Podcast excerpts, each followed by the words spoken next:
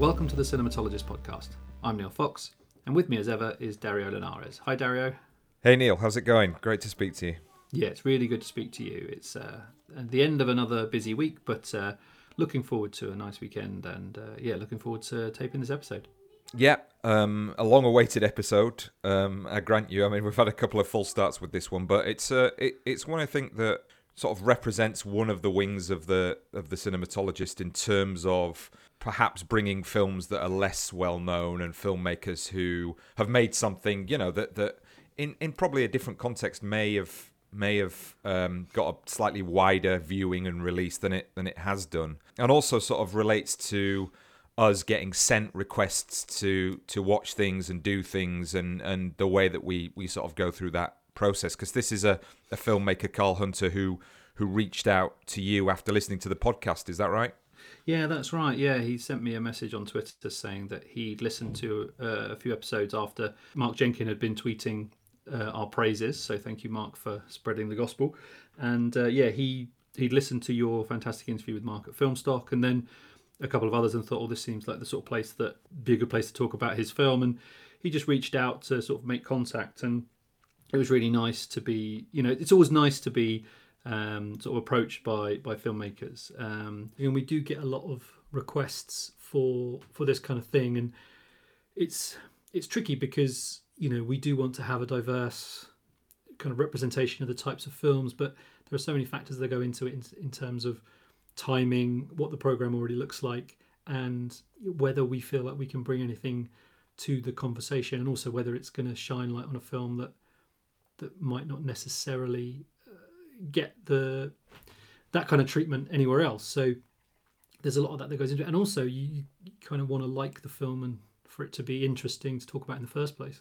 I know that you'd sort of, you know, you sort of said before when we've had this, you know, like you're trying to find the right kind of participant rather than someone who's just out for sort of 10 minutes of a kind of promo. Yeah, I mean, we do get that a little bit, don't we? Sort of, you can tell kind of random cut and paste PR emails saying, oh, do you want to talk about this film? And you can always tell the difference between somebody who's sort of sat down and knows who we are and has said, you know, please consider this for your podcast. And you expect that somebody would have had a listen to the place where they're trying to get on and talk about it. But I guess, you know, everybody who's making content, whatever type it is just trying to get the word out there half the time. And, you know, we aren't really interested in just sort of taking on whatever comes up. We do tend to have a look, don't we, really, at everything that comes in and say, is this us? Is this us? And I think also with this particular film, it was nice that you got a particular steer of the kind of film it is. I mean, we're always talking about the fact that we like to go in fairly cold to films when we're watching them as a whole. But it was interesting this one had a particular kind of steer from the director, and that almost framed the way that we came to it. And it definitely influenced my reading of the film or my enjoyment of the film, thinking, oh yeah, I can see what's going on here in that frame of reference. Yeah, absolutely.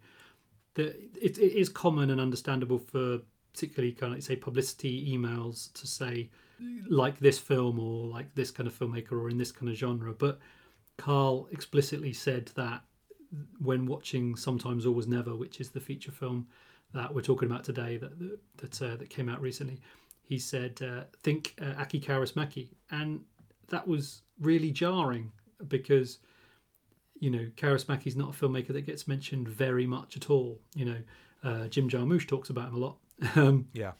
But otherwise, it's a very strange signpost and a very singular one. So it was one where, like you say, normally I'm a bit reticent to want to be guided towards a particular watching, but it was really interesting why that name came up. And then when I watched it, I was like, oh, I'm so glad he said that, because, you know, it would have felt otherwise like, you know, kind of trying to deny the fact that it's very, very indebted to Kaurismäki, and not in a derivative way, but it is very, very inspired by Kaurismäki's work. And it was so refreshing. And some of the things that we talked about, because we had a little conversation before I watched it, were kind of around what Carl was trying to do, and I was.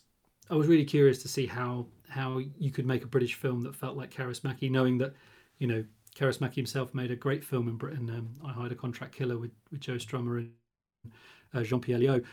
And it was just a really, refreshing watch in that sense. And then when I, said to you about it, I said, think Kaurismäki, because I think otherwise it could be quite weird watching a film which feels so indebted without having that kind of explicitly referenced up front, which I think is rare to actually kind of go in with that in mind. Yeah, and also it's a strange one in that there's so few people in this world who would steer towards Kaurismäki in the context of like picking any filmmaker in the kind of, European art house sensibility, I suppose. It's kind of like, even within that context, it's sort of left field. And I think that it really sort of shows his interest in certain elements of representation, particularly I think things like national identity and the way that the sort of iconographies of national identity feed into the way that some of the problematic elements that we feel about our relationship to our country or our region, and how that plays on things like memory in the past and the way that we see the world around us. There's some really sort of interesting idiosyncratic kind of representations of people and places, I think, that are definitely trying to sort of I don't know, satirize is the right word, but play around with those expectations of what it means to live in a certain location and be a certain kind of person because of the place that you live. Yeah, no, I think that's fair, and I think satirical, I think, is a good way of looking at it. Not necessarily like laugh out loud or kind of very direct, but kind of subtle, playing around with this idea of what is Britishness. And I think one of the there are so many other influences in the film, and since talking to Carl, I've gone on to write a chapter for a book that's coming out about the film, and I focused on influence and the amount of kind of influence, particularly non-British influences, that are in the film. And it feels like a comment on Britishness in the sense of, well, Britishness is not kind of parochial England without kind of any kind of wider context, because the history of Britain is one of influences coming in either by invasion or kind of dominance, or Britain being dominant elsewhere and bringing that stuff back, and it's kind of, I think the film is quite subtly kind of thoughtful about that, which is why the Kaurismäki influence kind of makes sense, because like you say, it's kind of using other kind of international flavors of cinephilia and photography and music to kind of to make those points. So I think we'll talk a bit more about that afterwards. But just to kind of to add to what you're saying there, I think what was great about it was when he said Kaurismäki, he knew that we would know what he meant, and without being kind of too self-aggrandizing, I don't think there's many podcasts that you could go to and say, and that be a kind of known reference. And obviously it's just, we had done an episode on Kaurismäki, but also I think it's, he kind of knew that we would get it, without being kind of too pompous, but I think he's such an acquired kind of fringe sort of cinephile favourite even now, that it's not going to be a common reference to say to most places. I think Kaurismäki people think, who do you mean? So I think he knew he was in good hands by asking us and sort of and sort of driving us in that way, which was true. And then watching the film and really liking it was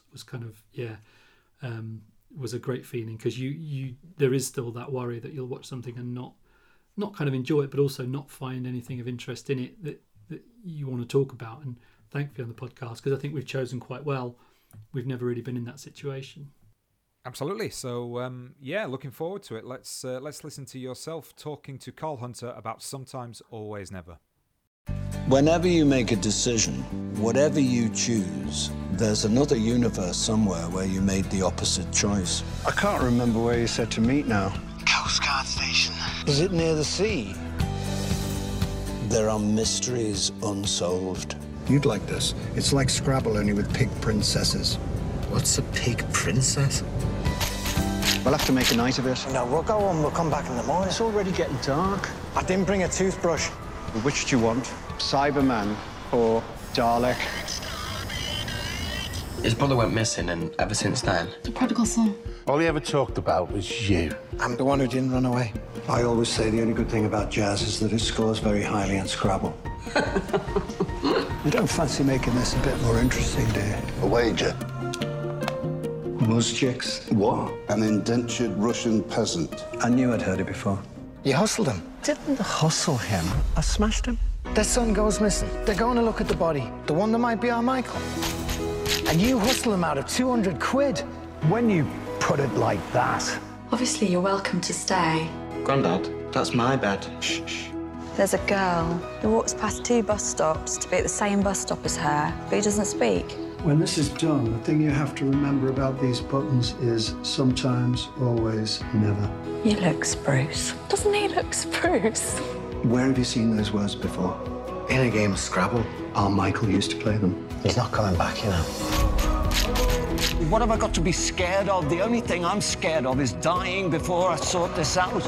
He talked about going to meet some guy off the internet. Is he mentally enfeebled? No more than he ever was. Have you had sex in my bed? Well, we weren't going to have sex in Jack's bed. I'm not Tarzan. Why are you worried? He's a very experienced sailor, isn't he? Is he?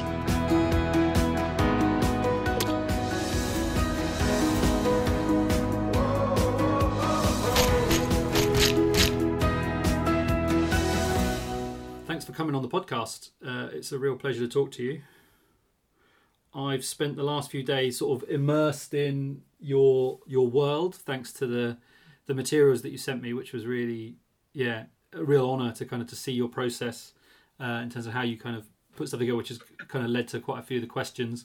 And also I watched a couple of the shorts that you included as well, so Day in the Life and Winter's Tale, which I think are really tied in, particularly Winter's Tale, which I do want to sort of talk about the relationship between that short and this film. But they're all written with Frank Cottrell-Boyce, and I just wondered if we could start with that relationship, how it started, and you know how this kind of project came about.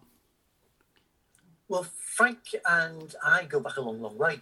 In fact, I met Frank through a friend of mine, John Hodgkinson.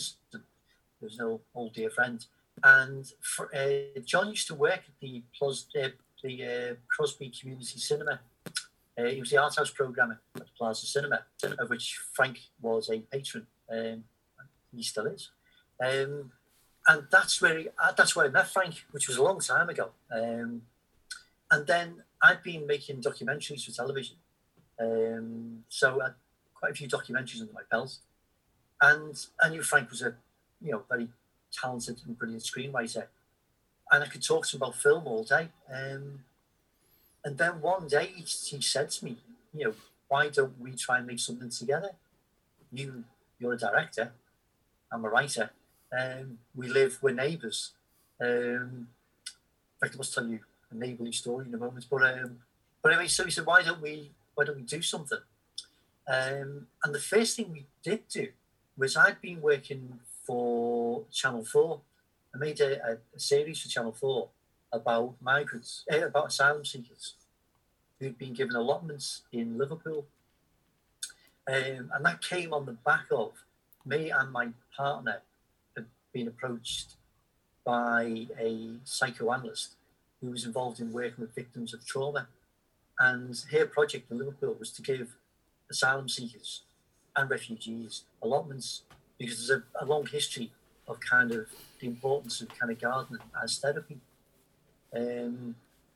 which works really well. And, there's a lot of things written about it, a lot of studies about it.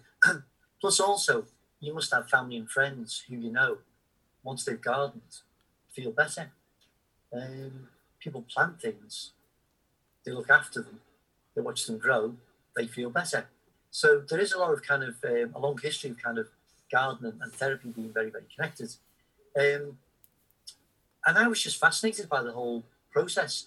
And initially, my partner and I had made a fundraising film for the Family Refugee Support Project with a view to saving it, because we'd run out of money. Anyway, the project was successful, the film was successful, but then the funding film became a kind of pilot for a Channel 4 series. And I was down to Stuart Cosgrove at Channel 4. Stuart saw the pilot. I had a meet with Stuart one afternoon, and I showed him the pilot, which he loved.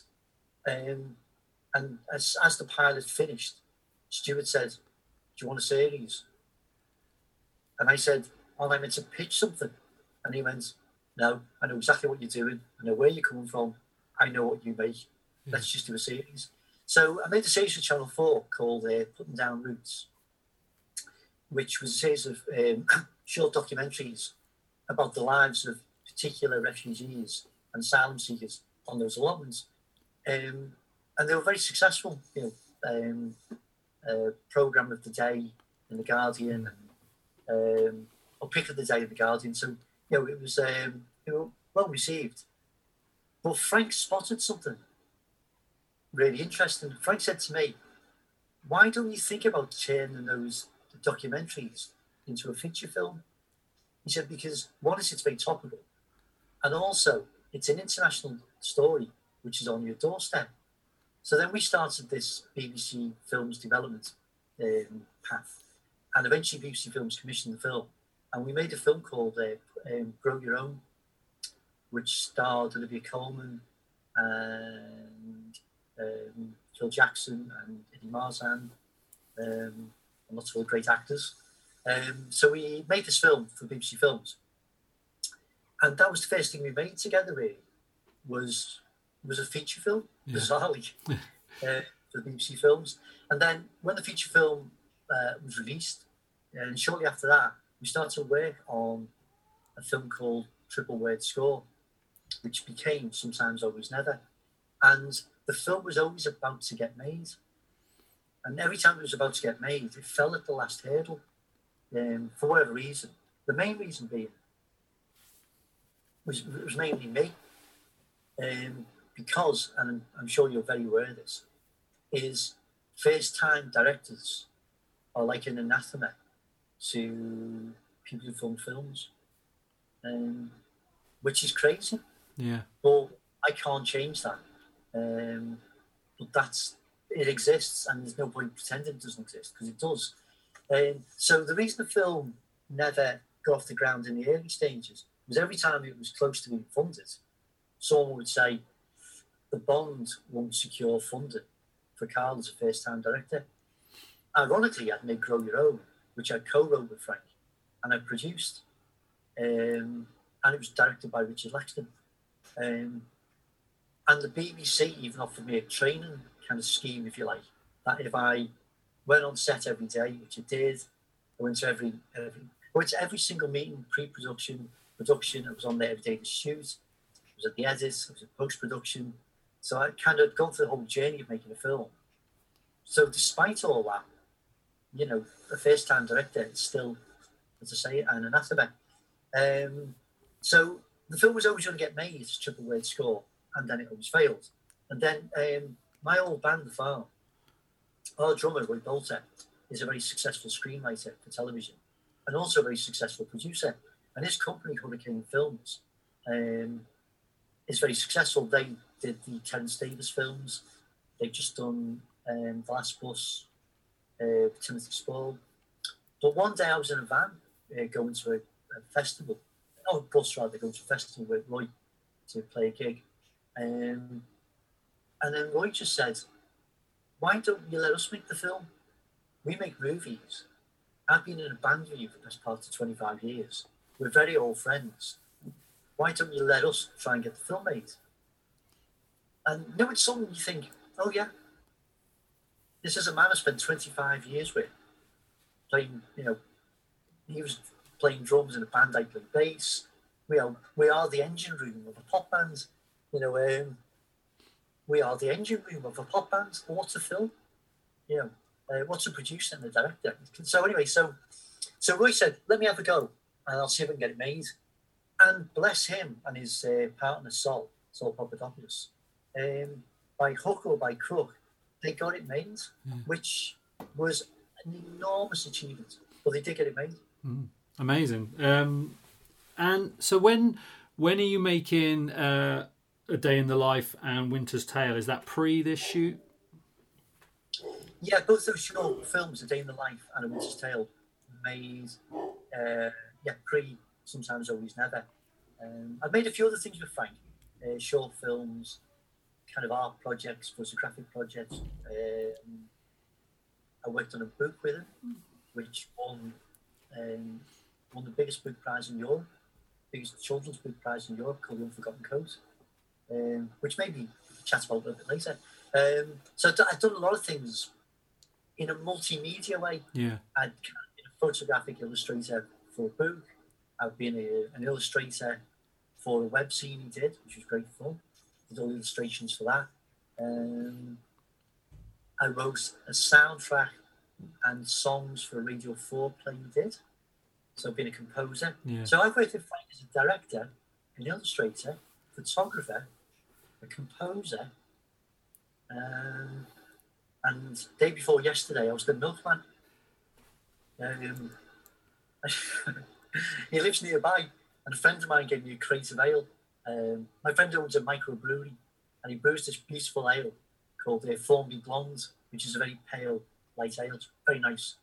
And he dropped me, I bumped into him, he gave me a crate of ale. So I popped down to Frank's and left two bottles on his doorstep. And the next morning on Twitter, he posted, my neighbour's the best milkman you could have, or something. So I've even been his milkman. So I work with Frank in a multimedia way, which I'm very fond of because I love multimedia. Yeah. So A Day in the Life and A Winter's Tale. A Winter's Tale came about because the British Council were looking for directors to reimagine Shakespeare to kind of 400 years after his death. They wanted to kind of look at how would you reimagine kind of classic Shakespearean text. So they asked Hurricane Films to recommend someone. And Hurricane said, well, we work with Frank and Carl, so why don't we ask them? So then Frank and I then went on this journey of doing this micro Shakespearean tale. Visually, it looks very, very connected to Sometimes Always Never. You know, there's a lot of very similar locations, similar compositions, a very kind of Kaurismäki approach. Was that always the intention? And then when the feature came about, were you still in that kind of space of those photographers, those filmmakers as kind of influences for you? Yeah, I think my head's always been in the space of a very particular group of artists, be them photographers, graphic designers, painters, or filmmakers. I'm not stuck in a rut, but I am stuck in a world which fascinates me. I mean, I'm very open-minded as well, and show me something new, I'll probably love that as well. But there's a certain thing I like, and as I get older, I'm liking that thing even more as well. And photography is really important to me. I'm a huge fan of photography, and photography really shaped my life, because as a young boy, growing up in North Liverpool, where I lived was a community arts project called Art in Action, which was a fantastic arts project. Quite maverick when I look back, although I didn't see it at the time. But basically it was a group of anarchists and socialists and communists who kind of ran this community arts project. Anarchists and communists in the same room at the same time. Now there's an education when you're 14. But what the community arts project did was it kind of, people like me would stumble on it and they would teach you to use the 35mm camera. So by the age of 14, I could load a Pentax K1000 with a roll of 35mm film, run off a roll. I could process it by hand, I could print it by hand. So I began to understand lenses very early on. I understood chemistry, I understood how films processed, and so the kind of the chemicals and chemistry involved in filming. And taking photos. More importantly, what I did learn, which I never understood at the time, was the idea of the arts project I was involved in was it was about you going out and documenting where you live. So in fact, at the age of 14, I was a documentary maker. But I didn't know that. I just thought it was a 14-year-old kid with an obsession with the Jam and the Clash who had fun with a camera. That's what I thought. Yeah. Well, actually, there was a seed planted there, which was, I then realised I've got a great interest in how an image tells a story. Now, I know that now, but at 14, I couldn't have even begun to realise that was the journey I was starting on. Yeah. But that's what I began to realise was the power of images. And what does working with, you know, for watching those films over the last couple of days, it feels like you have a great freedom in terms of being a very visually led director. And I wonder if that is, you feel kind of, it's hard to sort of say, but you feel like you can just go off and really, really kind of focus on the visuals because Frank's words are so trustworthy. You know what the words are going to do and you can feel them. And then you can just build this kind of visual world on top of those. Is that a fair kind of assessment of how you feel in terms of that collaboration? Yeah, working with Frank and with Olly Kane as well, there's an awful lot of freedom. There's an awful lot of visual freedom. Frank trusts me, which is great. And Roy and Sol of Hurricane, they do trust me. Although I've seen them put their head in their hands a few times and cry when I suggested things. But in general, they do trust me. Sometimes I get it right, and sometimes I get it horribly wrong. But the thing is, I think you need to operate in a space where there is trust and there is room for experimentation. It's like, I'm sure you maybe later on you want to get onto it, but in terms of style, I do have a very kind of strong visual style, but that comes out of, again, being a 14-year-old kid, looking through a lens.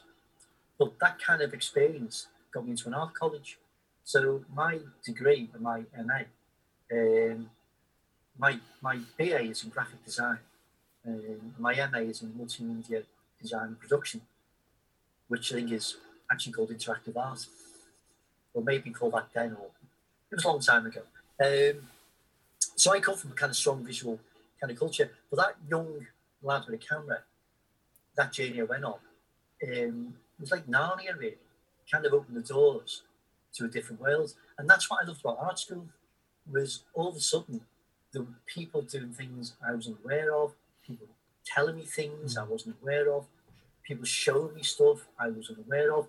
And then also as well, people connecting and joining up dots, which that itself is a revelation. As a young lad, I was obsessed with music. I was very, very obsessed with record sleeves. In fact, I ended up becoming a record sleeve designer. Through that obsession, I ended up designing record sleeves. But as a young lad, I'd spend days, weekends anyway, in Liverpool. And my two places I'd always visit would be the Walker Art Gallery in Liverpool, which is stunning. It's an absolutely beautiful place.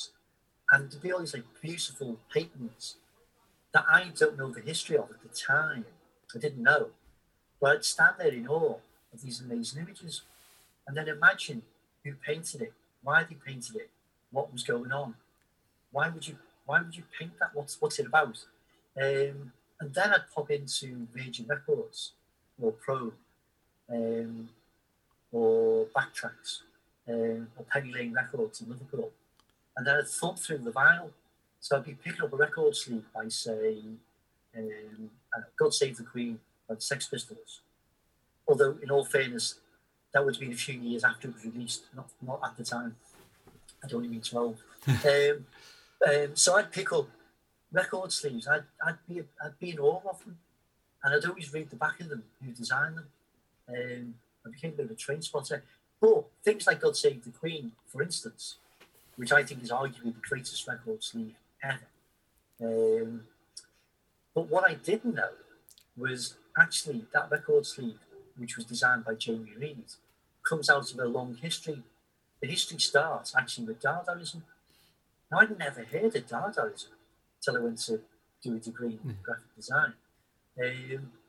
And then Dadaism and Jamie Reid took me around the world of situationism, which I was unaware of. And once I discovered that, then all of a sudden things made more sense. The Clash made more sense. And then collage made more sense. I always assumed collage was something I did as a young lad at school, in the art room, because it was fun. Yeah. And it is fun. What I didn't know till later on was actually a collage can be a deeply radical thing to do.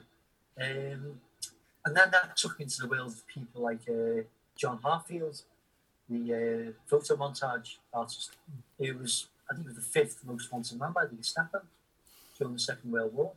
And John Heartfield was a huge inspiration to me. And in fact, yesterday or the day before, Frank did an article for Radio 4 about Tove Jansson. I hope I pronounced her name right. Who was the creator of the Moomins? Yeah, Tove Jansson, isn't it? Yeah, Tove Jansson. Yeah. Now, who doesn't love the Moomins? Well, I don't know anything about it, other than the fact that I love the Moomins. I don't know if you know this, but Tove was an incredibly brilliant illustrator, and during the Second World War, she was the political cartoonist for a magazine called Jarm, J-A-R-M, and she used to do these satirical drawings and cartoons of Hitler. Amazing. It's like Moomins, Hitler. How does that happen? So that kind of art school journey kind of taught me an awful lot about, actually, I'm not the only person to ever think of this. Lots of people think of it, but now I know why they think of it. And that joining of dots in itself, I think, has been it's the greatest bit of education I've ever had in my life. Amazing. So it's also important, yeah. Yeah, I think I'd like to come back to the kind of the education thing towards the end. But you sort of, when we spoke before I watched the films, you sort of mentioned Gregory Crudson as a photographer who was very kind of important. And then in the material that you shared, there's a lot of references to his work. And there are sort of moments in the film where you really feel like you're in the Crudson world. But also there was photographers like William Eggleston and Martin Parr. And I just wondered, are you kind of conscious of those as you're kind of making the film?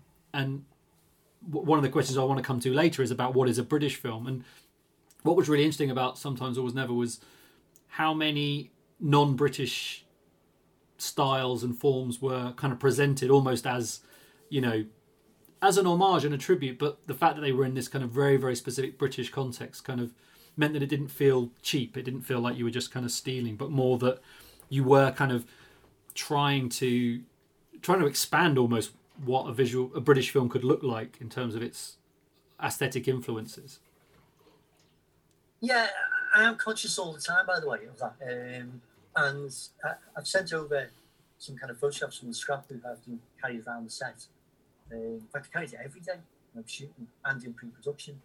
And that was kind of a visual bible for me, and I found it incredibly useful when I was communicating with either the production designer Tim or the DOP Richard, with whom I had a great relationship.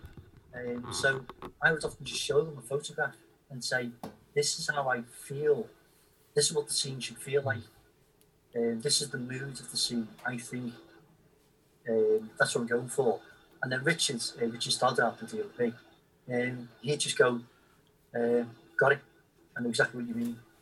And Tim, the production designer, again, I'd show him photographs and say, "That's kind of how I feel this room should look." But I'm not trying to design the room. That's not my job. Yeah. That's the feel. And he'd go, "Okay, I know where to take this now." So I found carrying a scrapbook really, really, really useful. And that thing about kind of in films where, I mean, we'll talk more about Britishness in a minute because I'm really interested in that. But this idea that kind of in academia, subject we're both entrenched in, but in academia, when you write a paper or a journal, you're always referencing other people, aren't you? So kind of weirdly in academia, if you write a piece about Aki Kaurismäki, for argument's sake, the only way you'll get it in journal is you have to reference other people's opinions on Aki Kaurismäki. But if you do it in film sometimes, it seems a negative thing. So I think it's the same thing. Yeah. It's like all that really is, one is I'm wearing my heart on the sleeve, but also what I'm actually doing all the time is I'm referencing saying kind of, and I know history. Yeah. I'm not the best at it. In fact, I'm not even that good at it, really. But the point is, it's important for me to say, yeah, I am engaging with history. Well, that's the thing, isn't it? Yeah, there's a difference between repurposing stuff and kind of being in dialogue with it and being in conversation with it and building on it, and how you put together all of those different influences and different flavours and then bring your own ideas and your own kind of ethos to it. And I think that that's sometimes a fine line, but what's felt in your film is very much that you are engaged in a dialogue with that stuff rather than just saying, look at this cool image or look at this cool image. Yeah, well, I'm glad you said that. Thanks for that. Yeah, because my intention is to use a certain style of photography or design or some kind of visual signifier. That's what I'm actually saying is I'm not using this because I can't think of anything else, and it's a quick way of getting around the problem. It is me saying I am engaging with kind of film history, and I am nodding to people I admire, without a doubt. I mean, there are definite nods to Bill Forsyth, definite nods to Kaurismäki, nods to Wes Anderson. So, but it is about talking about kind of I am thinking of film history all the time, you know, because I am very interested in film history. Yeah. One of the films that struck me the most, which you haven't mentioned, and you didn't mention it before we spoke, was Hal Ashby's Being There. And particularly in Bill Nighy's performance, you know, which feels like it's in a kind of liminal space, almost like a ghostly presence, you know, in terms of not necessarily like what he's doing, but or what the character's doing, but his performance feels like he's outside of everything else that's going on, but connected to it on this kind of higher plane. And that's to do with plot, but very much to do with, you know, so is that a film that you're aware of, or is that a kind of unconscious thing that's come in? No, Being There is a film I was very, very aware of. In fact, if you look at the poster... Yeah, it's very similar, yeah. You know, you can see, again, there's a kind of nod there as well. No, I was very conscious of that film. The link or the reference to that film would have been much, much more significant, because in the original draft of the film, or the early drafts, there was much more of a ghost story running through the film, because Sam Riley used to spot his brother Michael throughout the film, just like a figure that would appear, and then when he'd look again, the figure would be gone. So actually, in the original early drafts of the film, there was much, much more of a ghost story running through it, and the Being There reference or nod would have been much more obvious actually hadn't we shot the original kind of early versions of the film. But we moved away from the ghost story in the end a little more. I think it's very powerful in terms of the absence of Michael, you know, is felt really much. And I did want to talk about Nighy's performance, because I think one of the things that's hinted at in a lot of his performances but never really explored is what a great physical actor he is. But he's got a very subtle physicality, but you very rarely see it explored or exploited to its full. But you really do that. You really lean on how he moves and how he stands and how he is in a frame, you know. Is that part of his acting that you kind of really wanted to pull out, or was that something that came out of the process of working with him sort of one-to-one? Yeah, I mean, I did want to pull out with him an awful lot, that kind of sense of let's try something slightly different. But the great thing about Bill is he's an absolute joy to work with. I mean, I can't sing his praises enough. He's a hugely talented man, but his generosity is just unbelievable. Going back to that thing about being a first-time director, you know, doing a debut feature film, everybody has a hang-up about it. Financiers panic about it. Everyone panics, but not Bill. It doesn't register with Bill at all. If he buys into what you're into, which he did very quickly, once he realised that I was going to make a very particular type of film, I had him 100%, and he never left my side, emotionally, mentally, morally, physically actually to a certain extent. But no, it was incredibly easy to work with, I have to say. But Bill loves being directed, absolutely loves it, and he wanted that. He wanted me to kind of push and take the film somewhere, and his performances to a place where maybe other people mightn't have pushed him in that direction.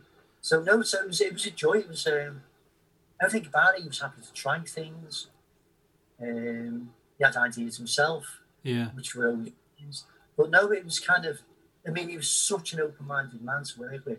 You know, no matter what I said, he'd go, "Great, let's try it." And you on one of your lovely Polaroids, in terms of the process, you sort of say that when you showed him a particular one, he was like, "This is the film I want to be in," which kind of says a lot in terms of your process. So, you know, did you take him the book or as it was then, or was it just a series of photos? And what I loved about that, which is kind of not really connected, is how the Polaroids are planning and a reference, but they're also a record, you know, in terms of the milestones of making the film. So that kind of Polaroid becomes both a reference point for the actor, but also a record for you of that moment when Bill Nighy said, "I'm in," you know. Well, it's, I think one of the photographs I sent you on the Polaroids, I may have written on one of them, this was the photograph that Bill said the reason why he'd be in the film. Yeah, that's it, yeah. I'm not sure. If I haven't seen that, I will do. Yeah, no, that's the one I'm talking about, yeah. It's such a lovely moment of knowing that that's played such an integral part in what's followed and that you're reflecting. Well, I mean, it's a true story. If you kind of Google Bill doing interviews about the film, he often brings it up in conversation. But we had the lads from Hurricane, Roy and Sol, and Frank and I went to meet Bill for the first time, which has been nerve-wracking really, because I'm a first-time director. I mean, Bill Nighy. You know, it's Bill. It's like, oh dear, what do you say? What do you do? You know, kind of, will you like me? All those things, kind of, you know, understandably, you know, you churn away in your mind. Actually, it was. I had no reasons to be nervous in the end. Bill was charming, as he always is, and he said, "I love the script. I really, really love the script." And he said, "I'm not bothered about Carl being first-time director. That doesn't. I'm not. Anyway, I have no concerns whatsoever. All I need to work out is kind of, are we on the same page, effectively?" So he said, "The only thing I've got, it's a low-budget film. The budget was $2.5 million. So, you know, which in terms of British indie films, that's relatively small, but $2.5 million film." And Bill said, "My only concern is that often there's a sense of indie filmmaking, which is based in what we can, kind of masquerading as truth." And he said, "That's my only concern with him." And like, and I said, "Well, can I say something here? Because can I show you something?" And in my inside pocket, I had a collection of Polaroids that I'd taken on one of the many walks I did and do regularly. And I said to Bill, "Can I show you a collection of Polaroids I take of the journeys I go on every day when I walk?" And so, like a pack of cards, Bill went through them. And he said, "Hey, these are beautiful." He said, "Do you take them?" I said, "Yes." He said, "These are beautiful." And he stopped at one of them and he went, he held it up. He said, "I'd like to be in that film." And I said, "That's the film I'm going to make." And Bill went, "Okay, let's do it." Pretty much that's almost word for word what happened. Yeah, amazing. And I was so shocked when he said, "Okay, well let's just do it." And I don't know what it was, but I didn't have a comeback. Because I didn't expect to be sat in a hotel with Bill Nighy going, "I'll be in your film." It's like, what? It's like, how does that happen? So I didn't really come back at first. So we did the other thing we always do, me and Bill. It's talk about clothes. So we commented each other on our clothes. I had a vintage Fred Perry on, which he spotted straight away, including the ear. So I commented on his coat and his jacket.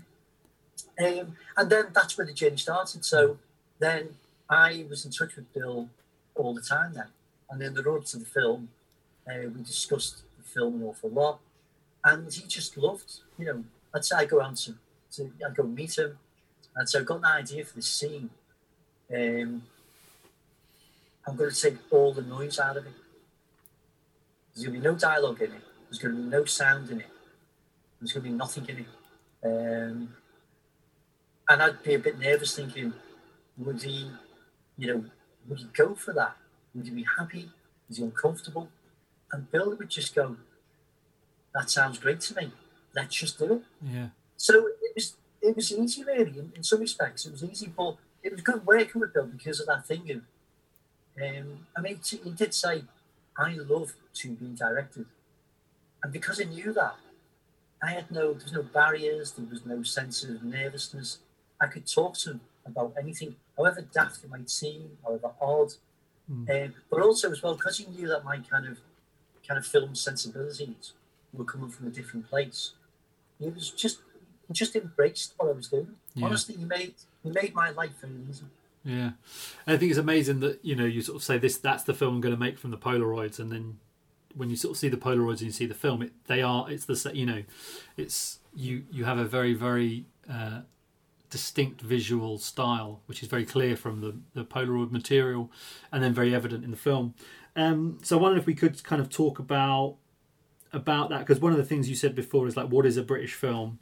So that's one of the questions that was kind of had in my head when I was watching it, and it doesn't look like many British films, but it is kind of quintessentially British in its feel, you know. And I was thinking about that, and I wondered if what makes it so is the kind of the shifts between the tones, you know. It's very funny. Bill's very funny. His turn of phrase is very, very quick, very, very sharp.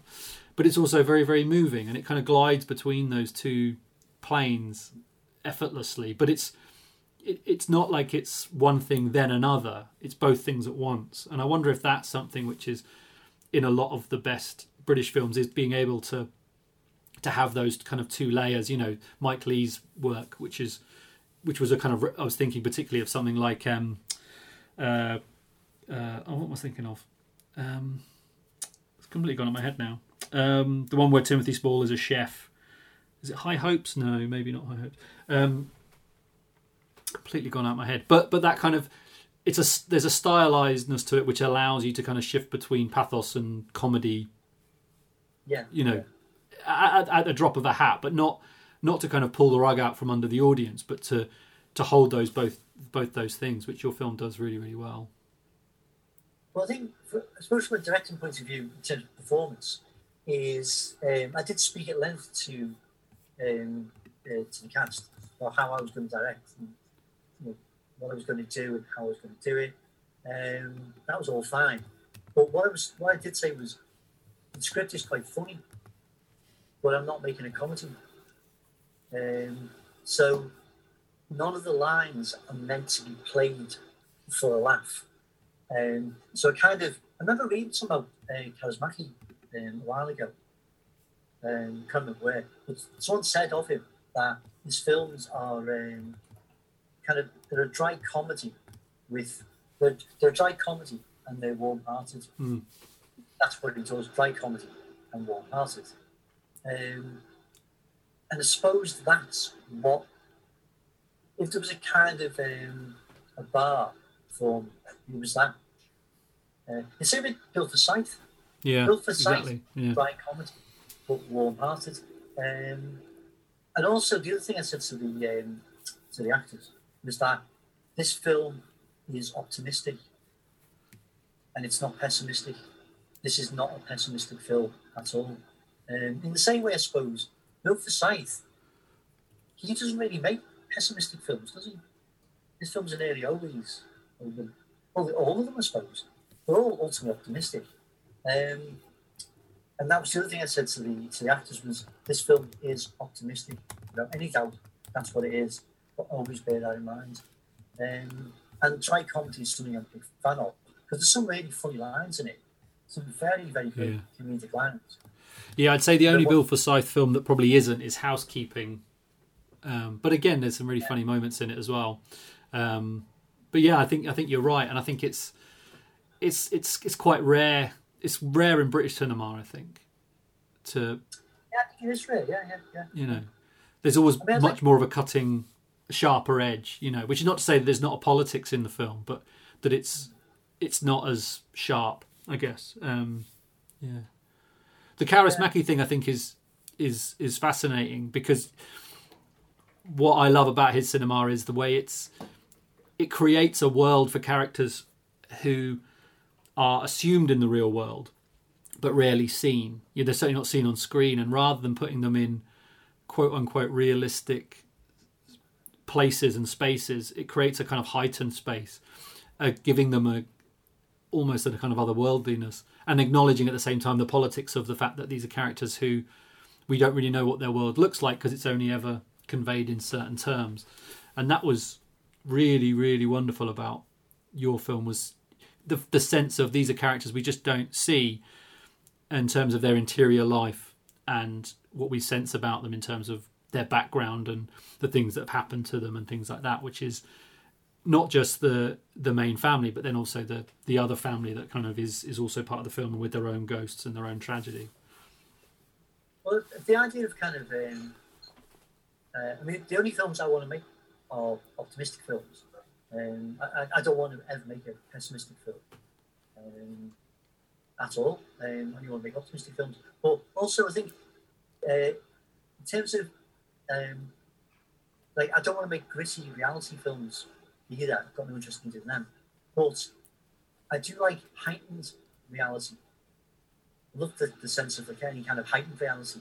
And the thing about cinema anyway is kind of, the early projectors were called ghost lanterns. That's what they were referred to as. And I suppose with Sometimes Always Never, you've kind of got it is a ghost lantern, isn't it? I don't know what I mean by that.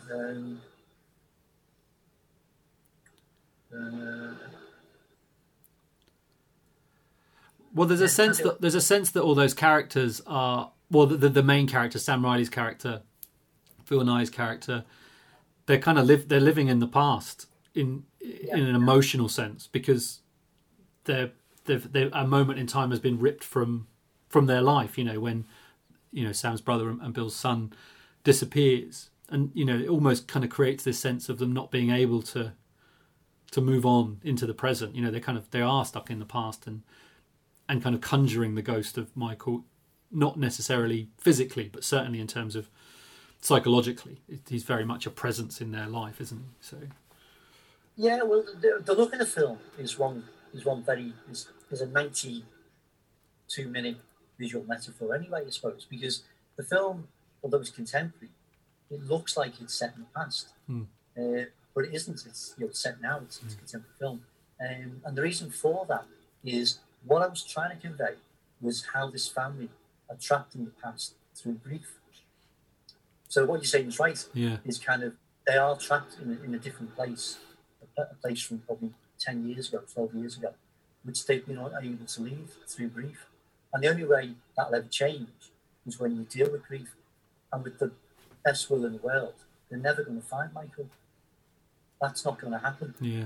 So what you have to do is, if you're going to make something good, instead of looking for the son that's gone missing, look for the son that has also gone missing, but lives pretty much next door. Yeah. So instead of looking, into infinity, into space, hoping you'll find someone, why don't you find the person that's lost, who's actually next door to you, more or less? Yeah. So it kind of deals with that as well. So the look of the film does have a kind of, a look at the past. But that's to do with past is grief. Yeah, yeah, and then the final scene of the film is very much not. It's contemporary, It's very much the now of that family's kind of life.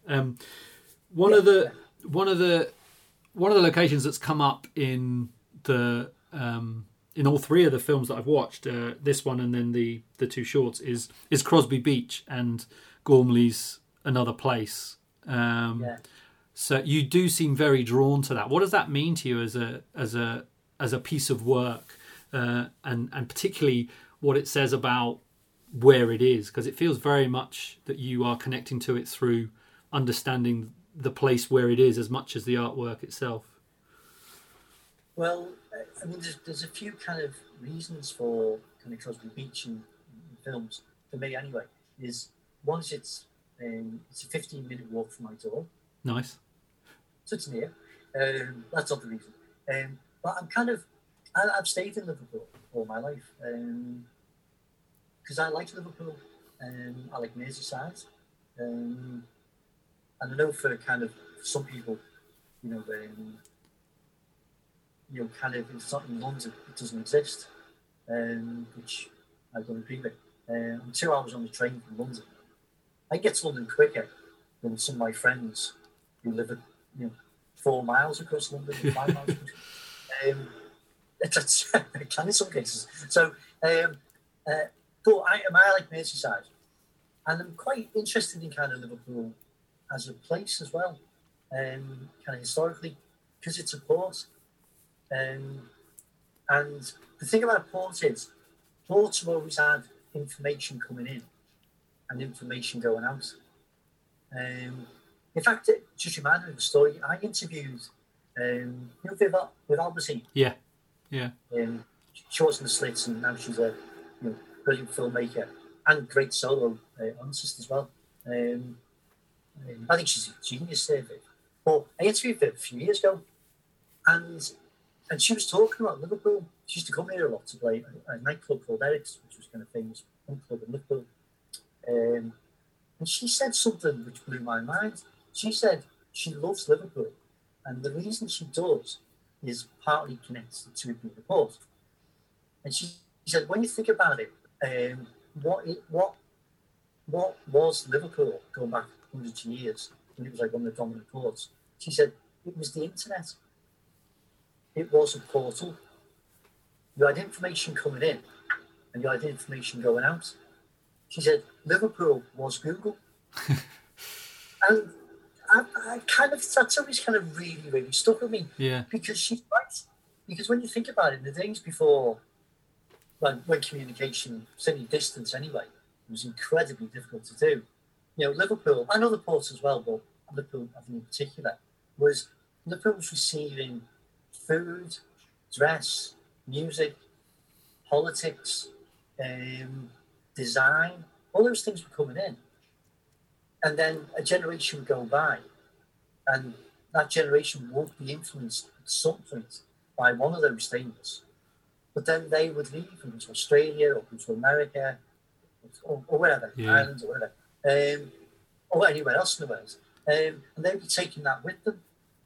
So and that's made me more interested in Liverpool as a place now, thinking, well, historically, it was like Google. Liverpool was a search engine. And I just can't get that. I mean, that's Viv Albertine's understanding of it. I've nicked it from her. So just to give her credit, to make sure, she doesn't come hunting me down for stealing her thoughts. But those thoughts are important. And so when you've got that kind of coastal thing, those coastal images in the short films and in Sometimes Always Never, there's this sense that we as people and the statues going this way, they're looking out, but they're not looking out into a void, they're looking out into the past, and also potentially the future. Who knows what's going to come in years to come through that port, through that coastline, and who knows what we will export. So it's kind of, to me, it's kind of, it is a portal. So the coast for me is very important. One is I love the coast, and I'm a big fan of the sea, big fan of beaches, big fan of nature, big fan of walking. So kind of mentally and aesthetically, it's important to me. Yeah. But I do think it is a place where people have arrived and people have gone. Thoughts have arrived and thoughts have left. Yeah. So the coast for me is quite important, I think, philosophically and metaphorically. Yeah, and just to build on that, in Winter's Tale, there's a very literal, connection with the Gormley statues. But more than that, it feels like, you're looking at the past of masculinity and fatherhood, and then in Sometimes Always Never as well, is like, what is a dad? What is a man? Yeah. And we, you know, that feels very much kind of something that you're interested in, is like, what, you know, Bill Nighy's character sartorially and kind of music is very much from a particular era that's gone but is constantly recycled. And Sam Riley's character has some of that in terms of design and, you know, his interest in set, but also he's not. And then there's the son who's also the grandson, and it feels like, and then just sort of seeing it with A Winter's Tale, this, you know, what is a dad? You know, they feel very much about, you know, those characters thinking very explicitly about what the role of the son is and what the role of the father is. Kind of, is that something that you are aware of and were drawn to in the script, or something that's a bit more unconscious? No, it's something I'm quite drawn to in the script, is because I think we have kind of very strong thoughts about family, but which I think, and I always have thought, is what a child needs is a good carer. Now, whether that carer is a gay couple, your grandparents, father and mother, just the father, just the mother, foster parents or whatever. My view is that what a child needs is a good carer. And whatever flavour that carer comes in is irrelevant, I think, because as long as that carer has the ability to guide and bring the child up in safety, that to me is the important thing. So the idea that you actually need this kind of nuclear family. There's a lot of dysfunctional people in nuclear families. There's a lot of very functional people in single-parent families. I'm from a single-parent family. So I have I do have very strong views now. But yeah, I think it does look at the role of the parents, in this case father, but he is not on his own, and he is bringing up a child, and has brought up a child, or two initially. There's brought up a child on his own. Yeah. One of them's got missing. I mean, that's a big, big problem and weight to carry through your life. So, and in fact, he hasn't done a bad job bringing Sam up in the film. No. You know, Sam's, you know, poor old Sam though, has his own kind of issues in terms of he doesn't understand what happened to his brother. Was it his fault? Was it his dad's fault? Was it someone else's fault? Will you ever see him again? Yeah. I mean, they're all things that kind of, like a dense fog, hang around him all day. And that can't be pleasant. And, but I think what we were trying to do is with the film, was just grapple with the idea that you're not going to find Michael. Find Sam instead. Yeah. You find Sam, some of the pain will go. It's not that like finding Sam, the resolution is, well, you don't need to find Michael. You forget about it. Yeah. That's not the resolution. The resolution is find Sam, find him, and you're part of the way. Yeah. It's just kind of recovery. Yeah, it's not at the expense of. It's just that's what needs to be done. Yeah, it's really... Yeah. As far as well, kind of someone, Martin, who's kind of helped me write this academic book about the film. He said something really interesting. He said the film, in a way, what could you describe as? It's not Scrabble. He said the film is like a game of Scrabble, in that, you know, Scrabble is finite because you run out of letters. Yeah. But so is life. You know, life, we run out of days at some point. He said, so weirdly, the film and life, Scrabble and life, kind of similar things in a way. Which I thought was a brilliant kind of. I've nicked his line there. Nice.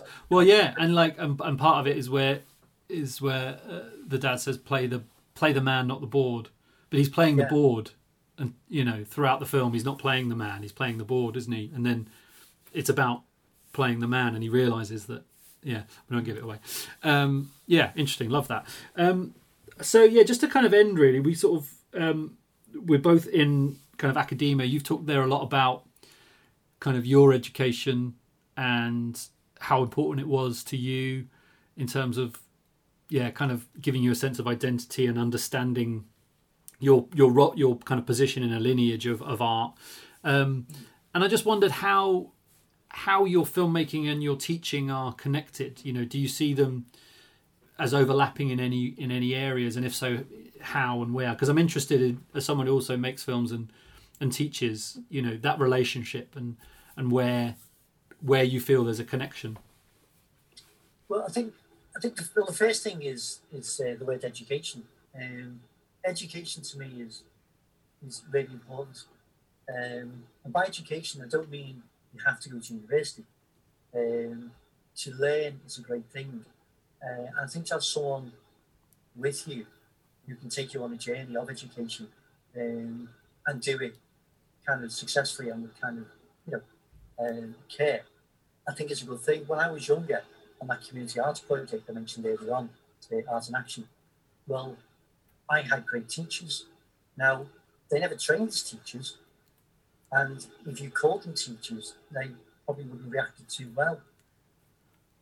But I think they were brilliant teachers because they taught me an awful lot. They also taught me that, you know, young lads living in a council house in North Liverpool can be a photographer, can tell stories, you know, can be an artist. Well, you shouldn't sound too pretentious. But why can't you be any of those things? You know, because the answer is you can. Yeah. There are restrictions to it. Class is a barrier. You know, finance is a barrier. All those things are barriers. But it doesn't mean you don't have the talent to do it. What it does mean ultimately is that society will ring fence and there will be restrictions, often based on class or on gender or various reasons. That will happen, may happen, or will happen. That doesn't mean you can't do it. Doesn't mean you don't have the talent to do it. And that to me is good teaching. I think that's a good teacher that makes you go, all right, then. It's like I've got permission to think. Yeah. So education to me is very, very important. So my kind of draw to education at the university and filmmaking is kind of similar in a way. It's not me on some kind of ego trip trying to tell these kids there's one way to do something. This is how you'll get a job. Because hopefully you will get a job. But it's not about that. It's more about kind of is trying to encourage the kids to think in a way in which they think about the world, not just about themselves, where they fit in the world, and kind of what's going on in the world.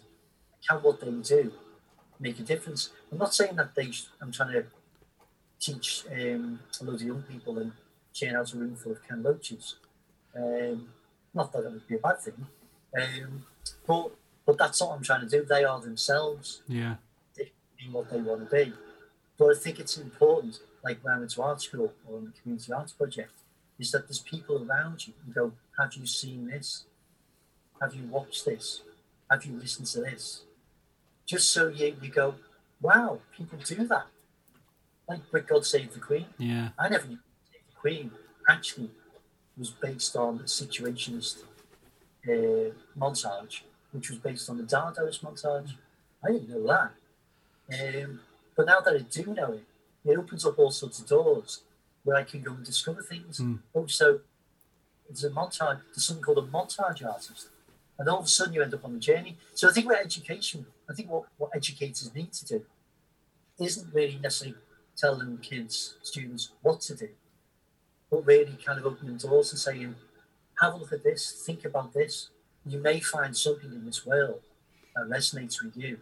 Or maybe it's like a light bulb moment where you go, wow, people do things like that. Yeah. So to me, education is very, very important. And I think also as well, I mean, class is important to me in a big way. You know, I think certain industries, you know, are dominated by a particular class. And the film industry is a very middle-class industry. And, you know, it isn't a bad thing to let other types of people into that industry. Of course it isn't, you know, at all. But I think, you know, maybe it needs to do a better job encouraging people from different socio-economic groups into that world. Mm. I know it's, when the film was premiered, and Sometimes Always Never was premiered at the BFI London Film Festival, one of the big debates around that week was about kind of socio-economic groups in the film industry. And it made me really, really happy to see that was on an agenda. People were talking about that. And what I really hope is that that conversation carries on and grows and makes it a much better, fairer place. Because I do think that it would be a better world if more people had the opportunity to take part in things, in filmmaking, in any industry. I think it would be a better world if more people had access to greater opportunities. If it was fairer, I think it would just be better. Agreed. And what's interesting as well, without being kind of too reductive, is that what your film shows is something which is, it kind of flies in the face of the general assumption that, you know, people from a working class background are going to make a certain kind of art, you know, and it's just not true. And I think that education is a way of kind of giving people the confidence to immerse themselves in art of all different kinds, and then do something rather than feel like they have to do a certain thing because they're from a certain background. And I think that's what's really exciting about now, particularly in kind of film and cinema, is that is a conversation that is ongoing, you know, in terms of what is the art made by working class people, what is the art made by women, what is the art made by black filmmakers. And it's like, well, it's just like everyone else, it's just like all the other art, because that's what art is, you know. But it has its own voice, but also it's part of a tradition and that kind of thing. So I think it's really, it's really exciting to do that. And also, I wonder if that's why there's a picture of Ken Campbell in The Tailors, you know, on the wall. Ken Campbell, I can't believe you spotted that. Well done. The Ken Campbell photograph is a good story, because when Bill was in rep, he was at the Everyman Theatre in Liverpool. So Bill was in Liverpool in the 70s for about 7 years, I think, or 5 years.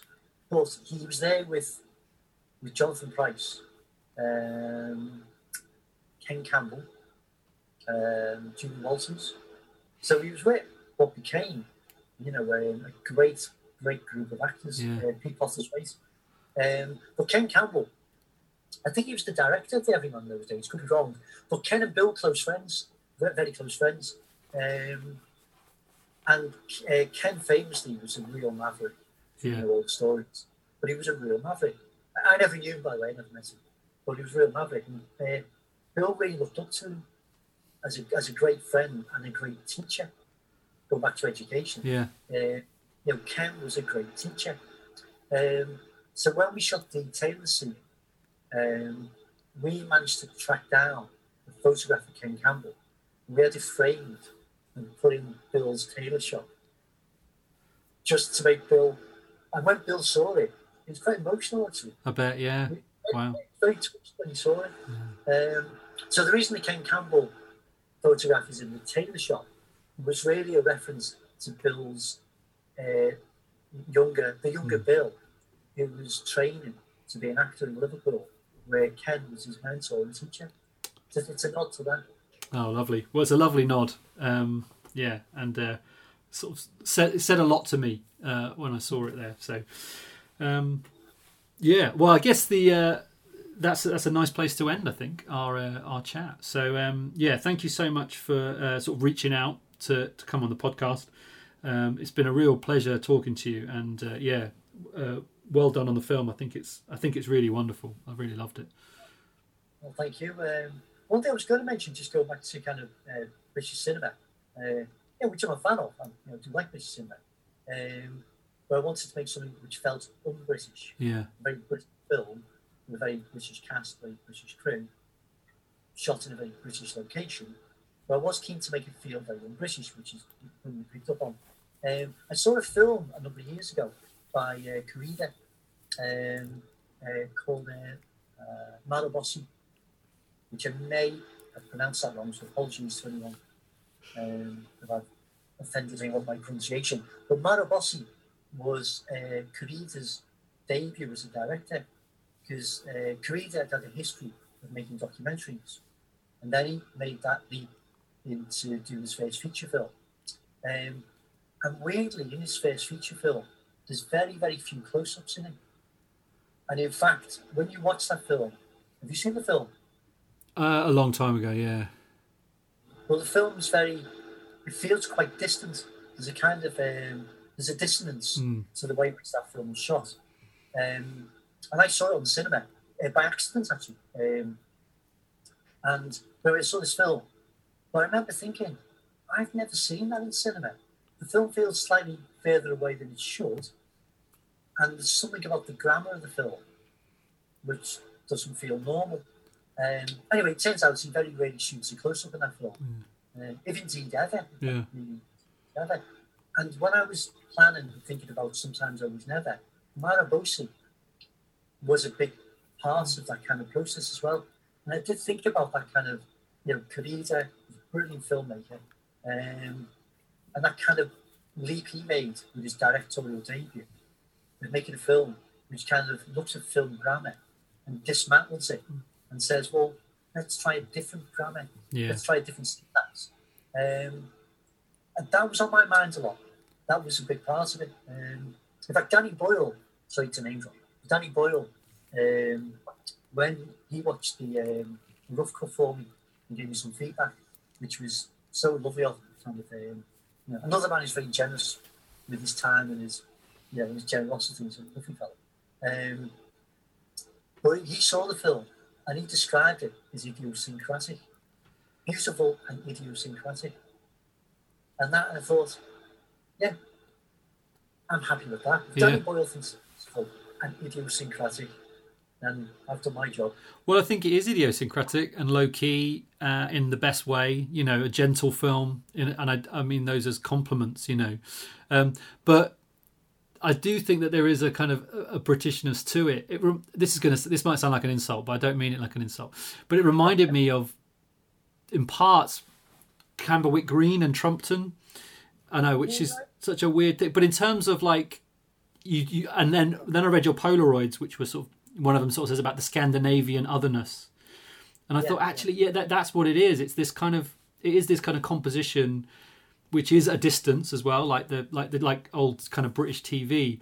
But there's something about where everything is and how everything and the perspective of things, I think, is what I was thinking of. But it felt like that those series which are so strange, which feel like everyday life in Britain, but also not, also something quite strange and quite alien. So that was a weird reference that sort of popped into my head, that I wanted to sort of have on record, because I thought that was, but it does kind of, I think it speaks to a lot of what you're sort of saying there in terms of the way you're constructing an image and where people are in the frame and what's behind, and almost those kind of rooftops outside the windows, which are very kind of basic shapes, I guess.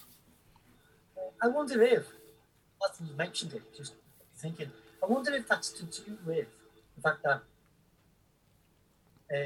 if you see something enough times, you believe it to be true. So I wonder if, in fact, through watching cinema and television a lot, I wonder if we end up behaving the way kind of art, kind of we mimic art in a way. So I wonder if we watch enough kind of the representation of Britishness, I wonder if we end up believing that's what we are, therefore that's how we behave. So maybe Sometimes Always Never is the kind of antidote to that. Maybe what it's saying is like, whatever you think we are, maybe we're not. Which I think is a Arctic Monkeys song, isn't it? One album. Might be wrong about that. No, it's no. Well, that speaks. Yeah, that whatever people say I am, that's what I'm not, which is the Arctic Monkeys. But it's also, isn't it Saturday Night, Sunday Morning as well? Albert Finney. That's what he says. Is it from that? Yeah. So it's a quote. That's what he says, which again brings us back to cinema aptly at the end. Well, I love that film. The opening line is, "Don't let the bastards grind you down." Talk about establishing an housing. Great film. Cool. Well, yeah, lovely conversation with you. Thanks for taking the time. I know we've all got time, but still, it's nice to actually make time and kind of get into the filmmaking and cinema in such a way. So thank you so much for coming on the podcast.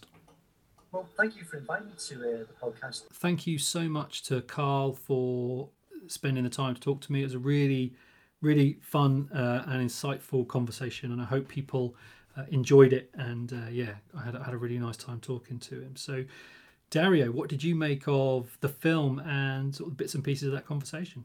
Yeah, really, really liked it. Actually, probably more than I expected, if I'm being really honest. I mean, if you look at the trailer and you kind of sort of read the synopsis and the idea of what the film is, just from a sort of quick summary, you might be like, this might be a little bit sort of twee British, a little England type of representation, which I can kind of really leave a lot of the time. I find sometimes there's a little bit of wallowing in that, but in a sense there is a real kind of questioning, as we talked about beforehand, about what the changing nature of Britishness is, which sort of underpins this almost Monty Python, sort of a reserved type of Monty Python humor, I think, especially in the first half of the movie. And the cast really does a good job, I think, of capturing what is a really kind of, again, hesitate to say the word, but offbeat and quite stylized at times. Again, particularly in the first half, where you have the character of Bill Nighy, who is this sort of elegant, insouciant Englishman. And again, sometimes you can feel that Bill Nighy's just doing the shtick, but he's this retired tailor, and he's got a couple of sons, but one of them has disappeared, and you. As the film sort of develops, you realise that he's got this incredible talent for Scrabble. And it's interesting how sort of Scrabble again plays, again, part of this sort of subtle iconography of not what Britishness is. If there's one game, I mean, is it Scrabble or Monopoly, Neil, would you say, that sort of represents, it's that board game that's in the corner of every household. It's one of those, isn't it?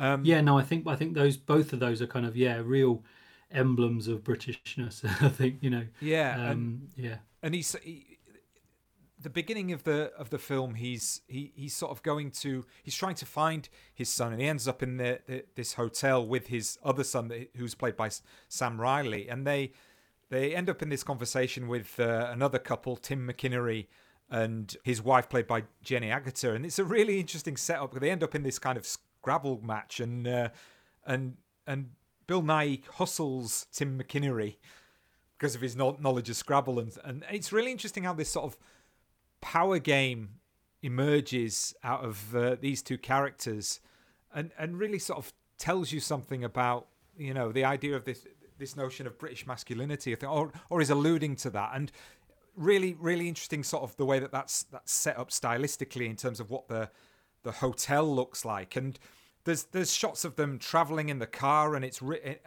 rear projected, quote unquote, in a way that makes it look like it's rear projected. So there's a sense that there's a sort of constructed style going on here that underpins everything that we're seeing, almost as if the director is kind of playing on this idea of what Britishness is. And then the film does sort of take a turn, doesn't it? Because they're at the hotel actually trying to see whether this dead body is actually his long lost son.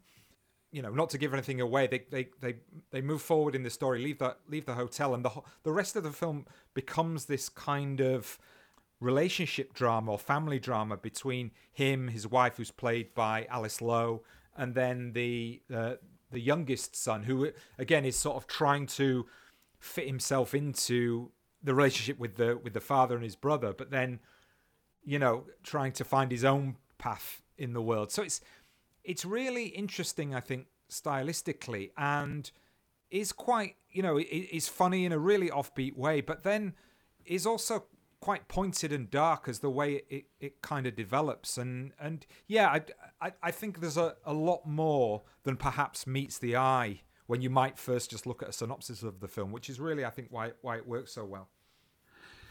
That's really interesting, that kind of that Scrabble insight there, because I hadn't really kind of applied it to that area of the film.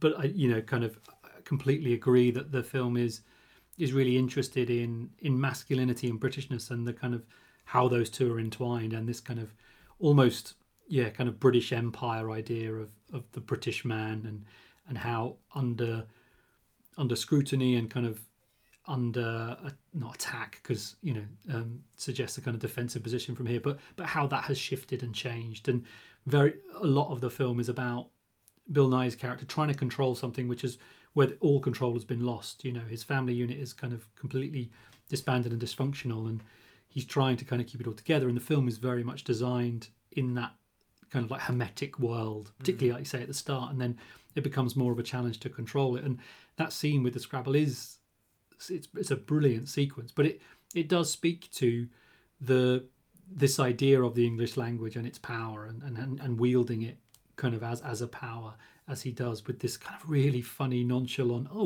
like when he's hustling. I mean, it is like The Hustler, you know. It's so it is so brilliantly deftly done, the way he kind of shows his prowess with words, and it's about understanding that kind of knowledge. And but of course, none of the control, you know, none of the tailoring, none of the kind of the management of his life kind of can bring his son back, or can kind of keep the family from not addressing the legacy of that. And it is interesting how the film becomes much less bound up by these kind of design, these kind of controlled design ideas and references as it moves on into a space where they have to kind of confront what's happened. And those three generations of men in the same family, I think, is a really interesting and smart way of doing that.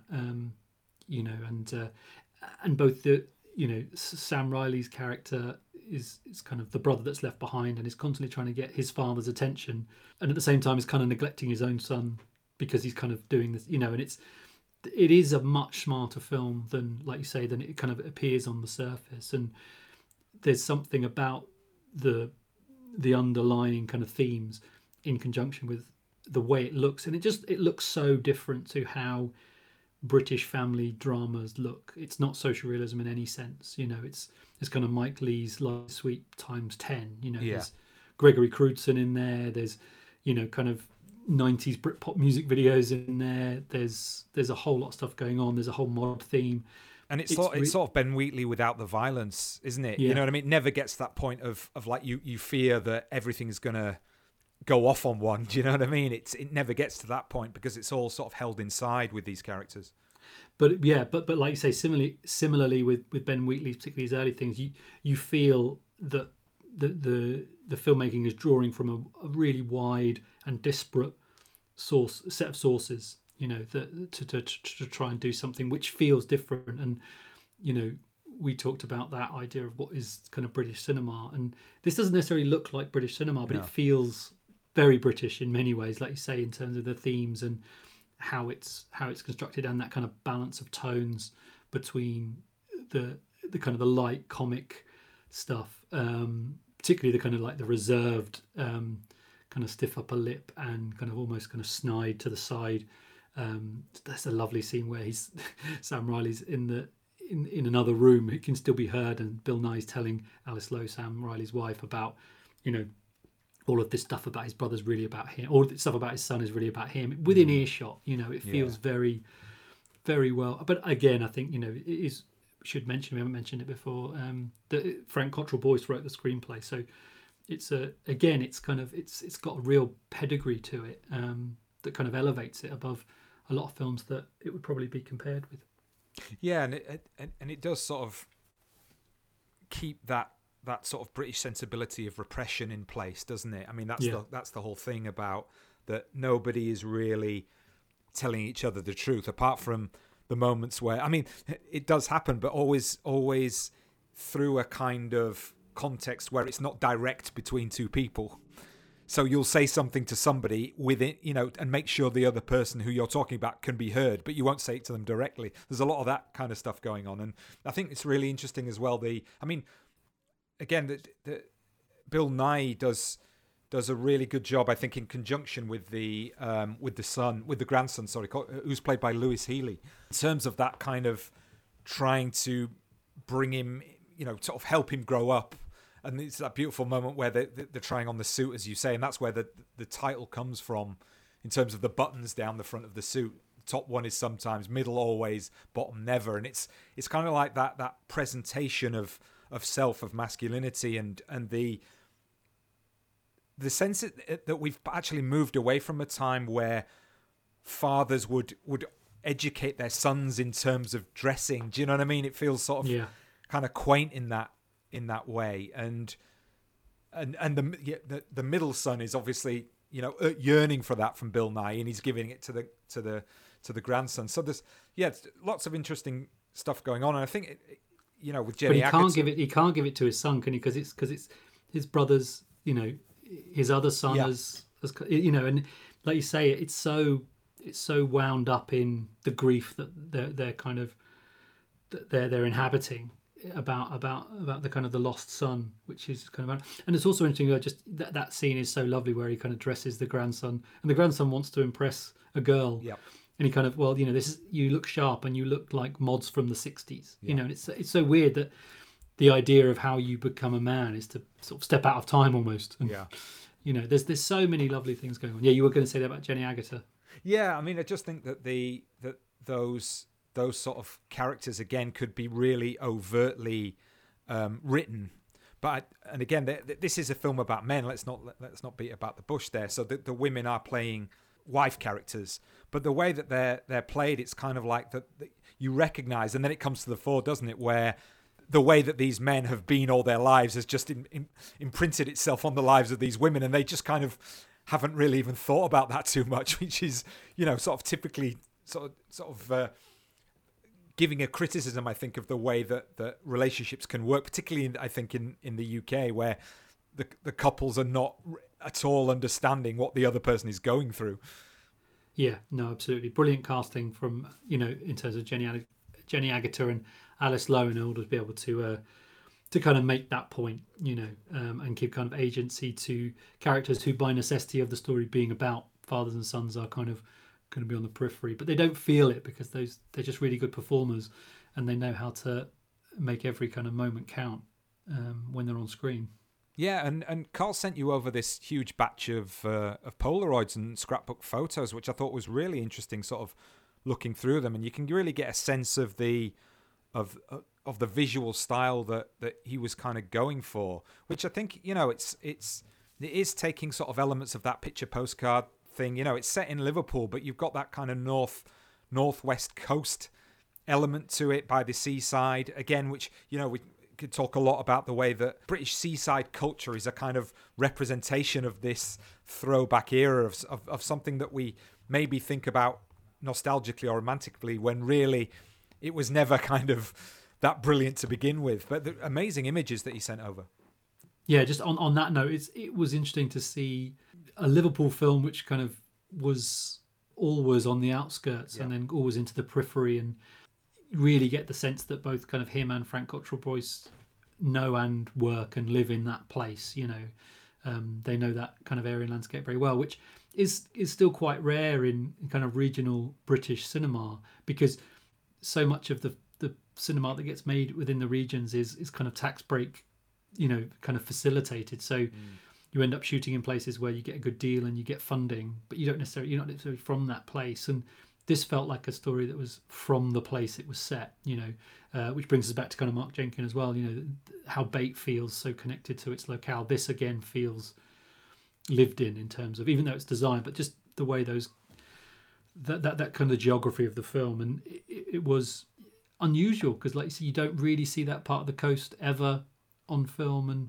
the memories of British seaside holidays, even though there's very little of that in there, can't help but be conjured for people of a certain generation who spent their holidays kind of trekking to the coast and Blackpool or wherever, you know, or kind of, you know, North Wales, or, you know, even like the northeast, or just the sense of what these places are really like, particularly when there's no kind of tourist trade. And what was kind of fascinating was seeing how the film looked, and then being sent Carl's kind of working process, and realising how close his idea of the film was to the finished project, you know, in terms of when he'd go out and how the cinematographer kind of captured what Carl saw when he was out kind of taking these photos, in terms of framing, light, colour, and just that kind of askewness that's kind of that runs throughout the film. And the story tells about Bill Nighy and kind of showing him that Polaroid, and Bill Nighy saying, that's the film I want to be in, you know. I think is kind of testament to Nighy, which I really love this film in terms of Bill Nighy's performance, because you've sort of said it before, he often is kind of doing a shtick of some kind. And watching this, I realised actually, yeah, it's kind of people just wanting Bill Nighy to do the Bill Nighy thing, you know, which is a bit of Love Actually, essentially, yeah. You know. But he's a really, really good, subtle performer. The way he holds his body, the way he is in the space, there's almost kind of spectral quality to him in the film, which was really lovely. And you could tell that he was on board with this film, and that kind of the fact that it was evident for him in terms of why he wanted to do it and how he wanted to do it from a Polaroid kind of says a lot about his kind of working on the project, but also the ability that's in those, in that kind of body of work that Carl sent, to actually create a kind of blueprint for something which felt different and felt like, okay, on the paper I know what this film is and I've seen it and I've, you know, had scripts like this before, but you're showing me something which is going to look and feel different. And he just gets on board with it and delivers a really wonderful performance. And yeah, it was really nice to, you know, particularly for us, because, you know, and me in the sense of I'm interested in the process so much in terms of how and why filmmakers do what they do. So to see that, and for Carl to be, you know, to kind of trust to share all that was really great. And he's given us permission to put the a couple of the images up on the show notes as well, so you can kind of see what we're talking about, which is great. Very kind of him. Fantastic. And I just wanted to ask you, actually, in terms of the kind of structure of the film, because it does go in directions that you're kind of like, it's sort of forcing you into realizing that this isn't a formulaic film. So obviously, you know, when films do things that are unusual structurally, you know, that often can be a turn off for people, or it's like it's not fitting into a mold that you know, a spectator might think is, you know, is working.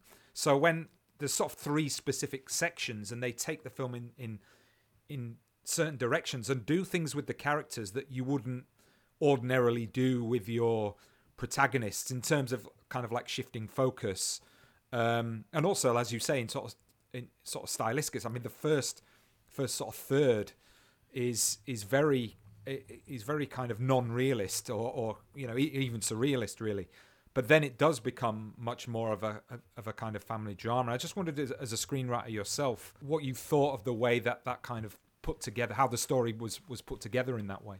Well, yeah, thanks for asking that. I appreciate that, because it is something that I think about a lot, and kind of carries over from my screenwriting into my sort of screenwriting teaching. And yeah, it is a film where a lot of the turns it takes are not the conceived wisdom of how a screenplay should be constructed. You know, this is a really a narrowing down in those sections. You know, the world of the film kind of shrinks and shrinks and shrinks. And in the first, even though there's only sort of Sam Riley and Bill Nighy in the first kind of section, and Jenny Agutter and Tim McInerny, you get the sense that they're out in the world and they're looking for the brother, and that they're part of something. Whereas normally a film kind of becomes more and more part of an external journey or whatever. And the journey in this film just kind of just narrows down to the family all being surrounded by each other, and then eventually just the two characters kind of wrestling with kind of what's going on, you know, the father and son. It is unexpected, but it's unexpected in the sense of what we've been led to believe a script should do, but it doesn't feel unexpected when you're watching it, because these characters are so richly drawn, and the relationship between them is so richly drawn that you go with it because you believe that that's what those characters are going through, and that's the direction they're being pulled. And I always believe that the character is what drives everything else, and this idea that you create a structure and then kind of plonk characters in and get them to hit certain targets just really frustrates me. And this idea that there's a history of screenwriting that you can call on, I think, is deeply flawed anyway, you know, and the history of how films have been written, even in Hollywood up until the 70s, you know, all these kind of masterpiece scripts that get dissected all the time were not written how they're taught, you know. They were written by teams, they were written under deadlines, they were written, you know, just in sequences, you know, sort of you write 10 pages and then let's film those 10 pages, then write another, you know, there's so many kind of contexts which come into screenwriting that are kind of ignored in this kind of this guru idea, you know, this kind of, and which has become the industry idea that one person sits down and writes a 3-act film with a journey that builds and builds and builds and is a big revelation. And, you know, that doesn't happen here. And it's all the more interesting because of that, which is probably why it's more of a kind of a niche proposition, because there's still this idea that a film has to do other things in order to be quote unquote successful. But the journey that these characters go on feel rooted in this world, and it's really meaningful the way that story is told. And I, for one, I'm always pleased to kind of be confronted, particularly with British or American films that are so character driven. And this feels like both character driven and deeply cinematic, even though it's not a traditional 3-act structure kind of hero's journey movie. And I never think that's a bad thing. I just wish that there was more of a sense of inquisitiveness and curiosity from audiences in terms of kind of standing up for those kind of films than just assuming that, oh, well, unless there's a 45-minute battle scene at the end or a big chase or airport kind of, you know, mad dash. And there is a little bit of that kind of playing around. I think Frank Cottrell-Boyce kind of plays around with that idea in a lovely little sequence towards the end of the film, this kind of quasi-chase of sorts. But again, you kind of know you kind of know what's going to happen. You kind of know what the ending's going to be, what the kind of what Bill Nighy's character is going to find at the end of this short kind of quest. And that's okay, you know, like it's about him admitting what he knows. It's not about everyone in the audience kind of having this big revelation. It's about watching a character come to terms with what they already know, which is not going to make for necessarily the most dramatic kind of cinema if you're looking at kind of explosions and chases, but it's certainly a kind of moving into the film, watching a character wrestle with grief and admit that the child that they've been looking for is never coming back, you know. Yeah. That found it very moving, you know, that the film kind of able to withstand the pressure to do something else. Yeah, and I think, you know, it's part of the reason really, isn't it, why we wanted to talk about the film. I mean, it was shown, you know, a couple of years ago, so it's not something that's come out with a big bang. And obviously I think it's been released recently, just, you know, for it's content out there that's good, and it's managed to get a release, and people can stream it now, no problem. But it's so interesting that you know, you don't see this kind of thing that much. It's not Ken Loach, it's not Guy Ritchie, it's not Richard Curtis, Roger Michell, you know what I mean? And yeah, that in many ways is the sort of the anchoring points of British cinema these days. You know, don't get me wrong, there's so much great British talent out there, but it's working on, so much of it is working under the umbrella of Hollywood. And I just think that this kind of movie is not going to get a, you know, a big audience because of the structural organization of the industry. I mean, we were talking the whole of last year about how amazing What Happened to Bait was. It was just like unprecedented. And yeah, it's just nice to talk about a British film in this way. Yeah, and like, you know, it is important if we can get a few more people to go and see it. I think that one of the things when I'm teaching screenwriting is a kind of constantly reminding students, which can always seem a bit negative, but it's true that most of the people who read scripts or kind of work in film don't really know what they're looking at. You know, they kind of use the very kind of broad, general, mainstream signifiers of, you know, what a thing should be, and then kind of try and package it and promote it in that way. And so many films fall through the cracks and take years and years to be discovered because, you know, people working in certain departments of certain companies don't really watch cinema. They don't watch, and so they watch a film that, like you sort of said from the synopsis, feels like, oh, I should know what this is. And then you watch Sometimes Always Never, and it's not that. It's something else. It's something on its own terms. Most people who read that script will kind of think it's one way. Then you look at Carl's Polaroids, and it's like, oh, actually, you want to make...